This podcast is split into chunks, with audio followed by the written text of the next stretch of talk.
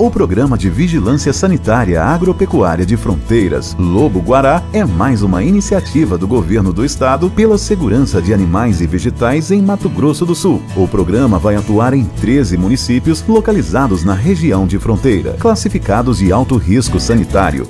A Iagro vai agir com medidas de controle e fiscalização, garantindo a biossegurança dos nossos rebanhos e alimentos. Governo do Estado de Mato Grosso do Sul.